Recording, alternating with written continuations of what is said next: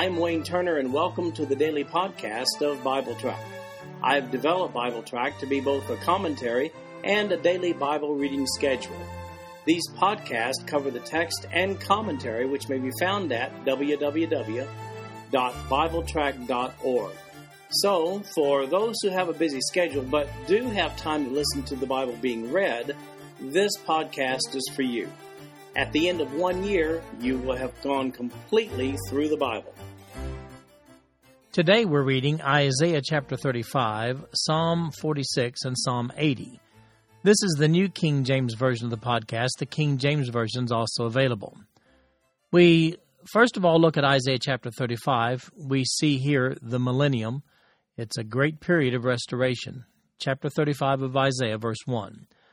The wilderness and the wasteland shall be glad for them, and the desert shall rejoice and blossom as the rose. It shall blossom abundantly and rejoice, even with joy and singing. The glory of Lebanon shall be given to it, the excellence of Carmel and Sharon. They shall see the glory of the Lord, the excellency of our God. Strengthen the weak hands and make firm the feeble knees. Say to those who are fearful hearted, Be strong, do not fear. Behold, your God will come with vengeance with the recompense of God. He will come and save you. Then the eyes of the blind shall be opened, and the ears of the deaf shall be unstopped. Then the lame shall leap like a deer, and the tongue of the dumb sing. For waters shall burst forth in the wilderness, and streams in the desert. The parched ground shall become a pool, and the thirsty land springs of water. In the habitation of jackals, where each lay, there shall be grass with reeds and rushes. A highway shall be there, and a road, and it shall be called the highway of holiness. The unclean shall not pass over it, but it shall be for others. Whoever walks the road, although a fool, shall not go astray. No lion shall be there, nor shall any ravenous beast go up on it. It shall not be found there. But the redeemed shall walk there, and the ransomed of the Lord shall return and come to Zion with singing, with everlasting joy on their heads they shall obtain joy and gladness, and sorrow and sighing shall flee away. This chapter looks to the future millennium and describes the conditions in Palestine during this period. In short, the land will abound with fertility. The road to Jerusalem will be a route of safety, and worship central will be right there in Jerusalem. Let's look more closely at the conditions outlined here in chapter 35, which specifically speak of the messianic rule. It says, a desert will be irrigated and bloom. Well, where is that? It doesn't say, but it's found in verses 1 and 2 and verses 6 and 7. This period follows an act of vengeance upon the enemies of God's people, according to verses 3 and 4. Then we see physical healing in verses 5 and 6. And finally, a highway to Jerusalem will exist. It will be free from predators, and it'll be called the Way of Holiness. It will lead to the Messiah's abode in Jerusalem. Only the redeemed will use it, according to verses 8 through 10. It should be pointed out that the yet future millennium will not be occupied by only saved people. This prophetic period will start out with only redeemed people following the destruction of the wicked of the earth just prior to that period. However, those born during the 1,000 year reign will not be forced into a personal relationship with the Messiah, Jesus Christ. During the millennium, a literal danger free route will be provided the inhabitants of the land to Jerusalem, here referenced as Zion, and that's where the Messiah himself will rule. Psalm 46 God is our refuge and strength. The subtitle to this one says, To the chief musician, a psalm of the sons of Korah, a song for Alamoth. Verse 1 God is our refuge and strength, the very present help in trouble. Therefore we will not fear, even though the earth be removed, and though the mountains be carried into the midst of the sea. Though its waters roar and be troubled, though the mountains shake with its swelling, Selah. There is a river whose stream shall make glad the city of God, the holy place of the tabernacle of the Most High. God is in the midst of her, she shall not be moved. God shall help her just at the break of dawn. The nations raged, the kingdoms were moved. He uttered his voice, the earth melted. The Lord of hosts is with us. The God of Jacob is our refuge. Selah. Come, behold the works of the Lord, who has made desolations in the earth. He makes war cease to the end of the earth. He breaks the bow and cuts the spear in two. He burns the chariot in the fire. Be still and know that I am God. I will be exalted among the nations. I will be exalted in the earth. The Lord of hosts is with us. The God of Jacob is our refuge. Selah.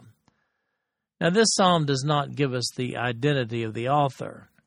Let's take a look at Easton's definition for the word alamoth, which is found in the subtitle. Alamoth are virgins, a musical term, 1 Chronicles 15:20, denoting that the psalm which bears the inscription, which is 46, was to be sung by soprano or female voices. This psalm has nothing in it to give an absolute time frame. However, the thrust of the psalmist here is God's assurance that the city of God, being Jerusalem, will be safe from all enemies. Therefore, it's quite likely that this psalm may have been written in the midst of the Assyrian armies on every side, as was the case in King Hezekiah's day around 701 BC. Martin Luther drew from this psalm when he wrote, A mighty fortress is our God. It should be observed how compatible this psalm is with the specifications of Isaiah 35, which we read a few moments ago. Notice verse 9 in this psalm. It says, He makes wars cease to the end of the earth. When does that take place? Well, the millennium, of course. The verse goes on to describe this period of unprecedented peace when it says, He breaks the bow and cuts the spear in two. He burns the chariot in the fire. In this psalm, these conditions of peace exist after a cataclysmic event outlined here in verses 1 through 3, verse 6, and verse 8. We see the presence of God among his people in verses 4, 5, 7, and 11. It certainly would appear that this psalmist, though perhaps facing imminent danger, wrote of a period when God would be in full control and would be present among his people.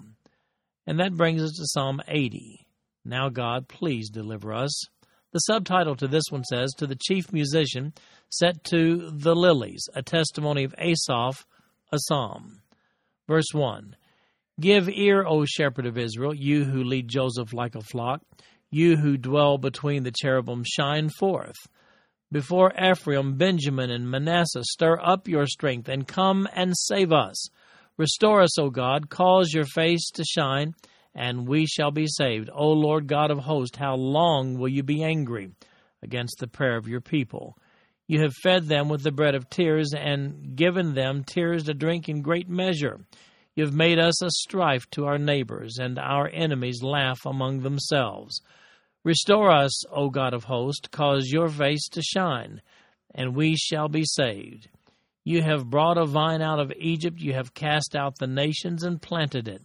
You prepared room for it and caused it to take deep root, and it filled the land. The hills were covered with its shadow, and the mighty cedars with its boughs. She sent out her boughs to the sea and her branches to the river. Why have you broken down her hedges, so that all who pass by the way pluck her fruit? The boar out of the woods uproots it, and the wild beast of the field devours it.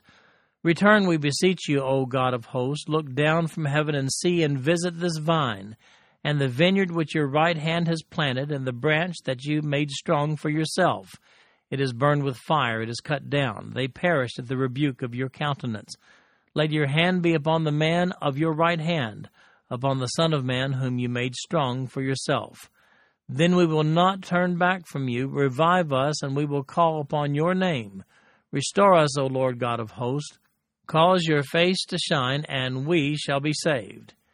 In the subtitle here, we see Set to the Lilies. This was probably the name of the melody to which this psalm was to be sung.